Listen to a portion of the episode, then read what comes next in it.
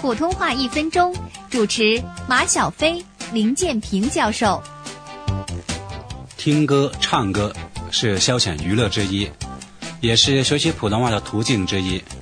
我知道，有一部分香港人是通过唱卡拉 OK 学会了普通话。汉语中一般很少加用外文字母。国家自开放以来，产生了很多新事物，出现了一批新词新语。这些新词新语进入了普通话，卡拉 OK 就是一个典型例子。在北京唱卡拉 OK，口语说成唱 OK，粤语说唱 K，或者说去 OK。